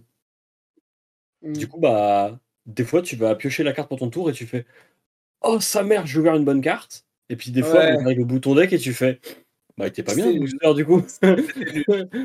T'es nul. et du coup, on pourra faire ça sur Fab. Et ça, c'est cool. Ouais, non, mais franchement, c'est très très cool. Euh, juste pour rappeler un tout petit peu les, les rééditions, puisque tu en as parlé, mais ce sera un slot sur 15 environ, je crois. Donc un peu comme les Coldfield. Donc ce sera, enfin, même pour la tunique ou ce genre de carte, ça risque de ah pas faire énormément baisser le prix. Par contre, ce qui est intéressant, c'est que c'est pas, juste un... pas juste un slot de réédition. C'est aussi un slot de nouvelles cartes qui euh, s'incrustent bien dans le lore, etc. pour d'autres héros pour le construire. C'est-à-dire que tu pourrais avoir par exemple une carte de gardien. Non, c'est en fait c'est sur le slot token. C'est sur le slot token. Enfin, tu en fait, pas quoi. En fait, il y a deux slots tokens. Il y a deux slots tokens. Depuis Uprising, euh, sur les deux slots tokens, on peut avoir une call foil. Donc un token, une call foil au lieu de deux tokens. cette call foil, comme elle est sur le slot token, elle n'est pas draftée. Euh, vous la gardez, mais vous ne la draftez pas dans votre pool de cartes euh, draftables. Là, c'est pareil. À la place de deux tokens, vous pourrez avoir un token et une carte, soit rééditée, soit une toute nouvelle carte d'une classe haute que mécanologiste, parce que ça s'inclut bien dans le lore. Par exemple, il y a des images, là, je crois, qui ont fuité dans les articles de Matrix, où on a l'air de voir quelqu'un qui ressemble à Usuri. Bah, c'est possible qu'il y ait genre une ou deux cartes assassins dans le set qui soient sur ce, slot-là, euh, et que ce soit des Majestiques, des légendaires ou autres, on ne sait pas, probablement pas des légendaires, probablement plus des, des, euh, des Majestiques ou des, ou des, ou des rares euh, ou communes. Mais du coup, je trouve ça trop cool que, genre, en fait, ils s'autorisent à tant que ça reste en, lien avec le lore, parce qu'ils sont très drivés par le lore quand même, LSS, dans leur sortie d'édition, etc., dans quelle carte ils sortent et tout, mais qu'ils s'autorisent à euh, avoir une manière de sortir des trucs qui ne vont pas avec le set de draft, qui n'interfèrent pas avec, mais qui permet quand même, lors d'un set de draft, d'amener du support pour les gens qu'on drafte pas. le et ça, je trouve que c'est cool, surtout, sur, surtout de le lancer sur un set où, a priori, tu ne vas avoir que des mécanos, ou peut-être un peu de générique, mais genre pas du tout d'autre chose, tu vois. Le seul souci que j'ai avec ça, c'est que si ce sont des cartes pertinentes, euh, leur rareté, parce qu'il y en a peu, parce que tu en ouvres une que tous les 15 mmh. boosters, pourrait les rendre moins accessibles pour les joueurs. Et ça, je trouve ça dommage. Mais que, en vrai, une carte ultra rare, on s'en fout parce que de toute façon, personne ne veut la jouer, mais qu'elle est cool quand tu l'as. Donc, de toute façon, ce seront des cartes comme ça. Mais du coup, bah, ça aura moins d'impact parce que bah, on s'attend pas à ouvrir genre une Warmongers diplomatie euh, une fois tous les 15 heures. Et puis des fois, c'est pas ce que tu as. Et puis en fait, tu as une cold foil, genre un équipement cold foil de merde. Et tu fais, bah vas-y. Ouais, il faudra, faudra surveiller. Moi, moi j'aime bien, la théorie, j'aime bien la théorie de, de, packaging. Euh, faudra, voir ce que, faudra voir ce que ça donne dans la réalité. Effectivement, s'il y a des cartes qui paraissent fortes, euh, est-ce qu'elles seront très chères à cause de leur rareté dans ce, dans ce slot-là et tout ça? Faudra voir. Euh, mais voilà, moi j'ai hâte de voir ce que ça va donner. Genre, pourquoi on draftera que du mécano? C'est-à-dire, qu'est-ce qui fera, qu'est-ce qui créera les archétypes, qu'est-ce qui créera nos choix et nos signaux dans le booster? Mhm. Est-ce que ce sera parce que dans chaque booster, tu auras une carte Evos, une carte machin, une carte machin Et que du coup, quand la carte Evos a été prise, tu sais que euh, bah, tu as euh, les deux autres archétypes qui sont libres, etc. Est-ce que c'est parce que, un peu à la Magic, tu vas avoir des archétypes? Alors Magic, il y a aussi les couleurs qui font tes choix, mais dans un set de draft à Magic, tu as vraiment ce côté où euh, bah, l'assemblage blanc-noir, c'est parce que en blanc et en noir, tu as des cartes qui vont bien ensemble et qui synergisent et que ça donne un archétype. C'est pas juste parce que ah, on a du blanc, on a du noir. Ah, euh, et là, ça va peut-être être pareil. Ça va peut-être être en mode tu auras des cartes, euh, genre tu auras des communes qui seront toutes mécanologistes, super, on peut les jouer dans les trois héros, super. Sauf que tu en as une qui dit par exemple, lorsque vous boostez un item, fait un truc, bah vous allez plutôt vouloir prendre des items. Et si parmi les trois héros, vous en avez un qui dit euh, lorsque vous boostez un item, fait un truc aussi, bah c'est peut-être plus vers ce héros que vous allez vous orienter. Et du coup, quand vous allez prendre les deux premiers items et la carte qui dit quand vous boostez un item, fait un truc, vous allez plutôt chercher à continuer dans, cette piste-là plutôt qu'à aller prendre des Evos ou des trucs comme ça qui marcheront moins bien. Donc peut-être que c'est ça qui va, faire euh, juste qu'il y aura des cartes qui donneront des, archétypes à l'intérieur du set euh, draftable. Mais voilà, moi j'ai hâte, euh, hâte de voir ce que ça va donner. Le dernier truc, et ce sera mon mot de la fin, c'est euh, juste parce que j'ai vu que le débat avait été bien lancé sur le Discord France. Et moi, j'ai pas forcément d'opinion encore, parce que j'attends de voir un peu plus de l'or et tout. Mais du coup, je lance le débat pour tous les gens qui nous écoutent.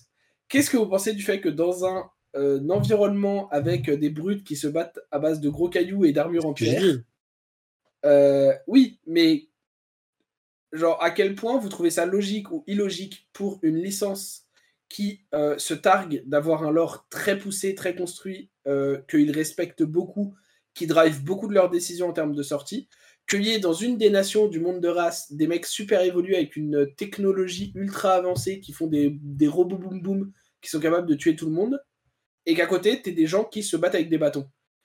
Et, Alors, et surtout, et surtout, comment on justifie derrière que ces gens-là se rencontrent et qu'il n'y en ait pas un qui annihile l'autre de manière genre totalement gratuite et sans sommation. Et voilà, tu vois, comment... parce que euh, la masse de Reinhardt résiste au tir de, de canon laser euh, des mécanos. Non, en vrai, tu pourrais avoir une, une théorie qui justifie avec le lore, euh, mais quand on dit le lore, ce serait que l'énergie qui alimente tous ces trucs-là, le techlo, euh, soit un truc qui, géographiquement parlant, a énormément de mal à aller ailleurs que cet endroit-là. Du coup, toute la technologie serait concentrée à Matrix, parce qu'en fait, tu ne peux pas déplacer la source d'énergie. Mhm. Et euh, dans les cas où euh, Dash rencontre Reinhardt, bah, euh, bah, j'ai pas d'explication. Mais, euh, mais pour le lié à pourquoi tu as des tanks là-bas et pas ailleurs, bon, Non mais fait alors, alors les déplacer parce que t'as pas d'énergie, bah, vas-y, j'aime bien. Tu vois. Alors ça, c'est Sur- Non, mais moi je pense qu'il y a des explications sur le fait que euh, il y ait des régions plus ou moins évoluées. Le simple fait que par exemple ce soit une technologie que t'aies pas envie que les gens, euh, enfin genre tu peux la garder pour toi ou tu peux ne pas avoir euh, dans les Savage Land avec des gens qui sont plus primitifs. Tu peux ne pas avoir du tout de cerveau qui a été capable de de, Ah, de designer cette primitif. etc. Un petit peu. Ah ouais. Reinhardt est un petit peu primitif. Euh, fait Ouga Bouga, qui genre, est ouais. primitif. alors Euh, j'ai pas dit trouve, ça. euh, bien critique. J'ai pas dit ça, mais Reinhardt est Ouais. un peu primitif. Euh, mais en tout cas, ce qui est sûr, c'est que C'est tu vois, donc vert tu que peux... tu dis ça. ouais, un peu, un peu. Euh, donc tu, tu peux avoir un peu ce côté-là de genre, euh, c'est parce que il n'y a pas forcément la capacité technologique, scientifique, euh, de ressources, comme tu disais, tu vois, si euh, le Teclo ça marche qu'à Matrix, etc., qu'il n'y a pas une aussi grande avancée. Ça, je pense que ça s'entend parfaitement et ça peut être un truc qui vraiment euh, se, se, se, se, tient, se développe dans le lore et tout. Moi, c'est plus par rapport à. mais un peu, un peu à la manière des jeux comme League of Legends et tout. Quand la base de ton jeu, c'est que tous ces héros-là s'affrontent, comment tu justifies à un moment donné, si dans le lore, t'as un affrontement entre Dash et Reinhardt, que Reinhardt se fasse pas exploser la gueule. Parce que, tu justifies qu'il n'y ait pas d'armure ultra technologique dans les Savage Land, je comprends. Il n'y a pas de problème. Ça, c'est facile à, facile à faire. Que tu justifies que la rencontre que- ne soit pas one-sided. Parce qu'il y a vraiment une carte qui s'appelle euh. Terminator. Terminator. Non, mais il y a une carte là, c'est Terminator Tank. Ah oui, Ça a l'air d'être un gros méca à la Pacific Rim qui fait la taille d'un demi-immeuble. Tu te je te dis, jure, te une jure que attaque. tu mets ça dans le attaque euh, Attends, mais c'est une attaque action card qui attaque à 6. Euh, ça veut dire que euh, si Bravo a décidé de la bloquer, il met une armure en plaque, son Iron Rot Legs et genre ses, ses Crater Fist Gauntlet, fait de métal et de quelques lanières de cuir, et ça bloque le tank qui fait la taille d'un immeuble. Bon, en termes de flavor, on a vu plus cohérent. Mais, Non, mais tu vois, euh, moi je trouve moi que je voilà, pardonne parce que c'est un tank. euh, ça va C'est un robot qui fait la taille d'un immeuble. C'est un tonk, c'est un tonk, donc il peut faire. Voilà, on, on lui laisse, c'est notre petit chouchou, on, c'est bon, tu l'as. non mais voilà, genre, euh, tu, tu vois, typiquement, alors je sais qu'il y a aussi beaucoup de magie et de pouvoir dans, dans, dans Race, et ça, ça permet aussi des, des, des contrepoids de pouvoir, parce que euh, technologie versus magie, euh, la technologie est pas forcément meilleure, même si elle est très avancée et tout. Donc ça, ok, tu vois. Mais typiquement, même s'il y a des pouvoirs avec euh, les dieux de la lumière, euh, les démons de, des monastéries, etc., machin, des trucs comme ça, je pense que tu ramènes une armée de robots comme ça qui vient de Matrix, et tu les envoies pour aider Solana ou pour aider des monastéries. Ouais. À la guerre qui dure depuis des années, euh, voilà quoi, tu vois. euh, Boltin, il rentre pas vivant. hein, euh, genre le démonastérie, il en achète quelques-uns, tu vois. euh. Mais donc, voilà. il y a un petit que- mélange gros tank avec un démon. Non mais voilà, tu vois. Voilà. Donc disons que Et là, on moi, s'amuse. Et là, tu as un shadow mécanologiste. moi en vrai, L'idée est exceptionnelle. J'adore. j'ai beau ne pas avoir, enfin ne pas suivre très assidûment le lore, etc. Je sais que c'est un truc qui m'intéresse quand même un peu dans le sens où, C'est- exactement, c'est très important pour mal de gens, mais surtout c'est très important pour LSS. Et en fait, à partir du moment où c'est très important pour LSS, du coup, c'est aussi un truc où je les attends. Surtout quand tu as un des game designers qui sort un set qui s'appelle The Still Down et qui dit que euh, la justification derrière certaines cartes qui paraissent des cartes de limité, c'est juste que euh, ça permet de faire des beaux artworks ou de créer des cartes de l'or avec euh, des textes d'ambiance, des trucs comme ça. Et du coup, si, si genre le lore, c'est legit une raison de sortir une carte où on sait qu'elle sera pas jouée ou très peu jouée en construit dans les formats, etc., dans un set qui n'est pas du limité, donc que la carte juste, elle va genre rester dans un classeur ou dans une poubelle, entre gros guillemets, mais que la raison de la sortir quand même, c'est le lore, bah derrière, Fonctolor, ils sont impeccables, tu vois. Oui, c'est un, là, des trucs auxquels j'ai pensé quand j'ai vu l'édition, je suis en mode. Ah, ça a l'air bien, mais euh, bon, je les attends au tournant quand même. Et là, voilà, moi, pour moi, ils ont prouvé qu'ils savent faire des sets de limité, donc ça, j'ai pas de souci, je les trust. Ils ont prouvé qu'ils sont euh, dans un bien meilleur setup en termes de testing pour leur sortie, pour leur nerf, pour leur ban et tout, pour le CC. Le Blitz, c'est un peu à part, mais pour le CC qu'à une époque, à l'époque Briar Starvo notamment. Euh, et ça, pour moi, c'est notamment prouvé par le ban de Bullseye's Brasser qui s'avère extrêmement bon et extrêmement fin. Et donc ça, je les trust aussi. Genre, je les trust pour que l'édition apporte du bon en termes de méta CC, de changement, etc. Là où j'ai une grosse interrogation du coup, c'est le lore. Et même si moi, à titre personnel, je m'en fous qu'il y ait genre des grosses brutes vertes avec des marteaux et des gourdins qui se tapent contre genre des gros tanks et que ça existe dans le même univers, des gens ultra avancés technologiquement, des gens qui font de la magie avec des bâtons et des boules de feu, et des gens qui juste se tapent avec des armes du Moyen Âge, ça me dérange pas. Mais s'ils se rencontrent,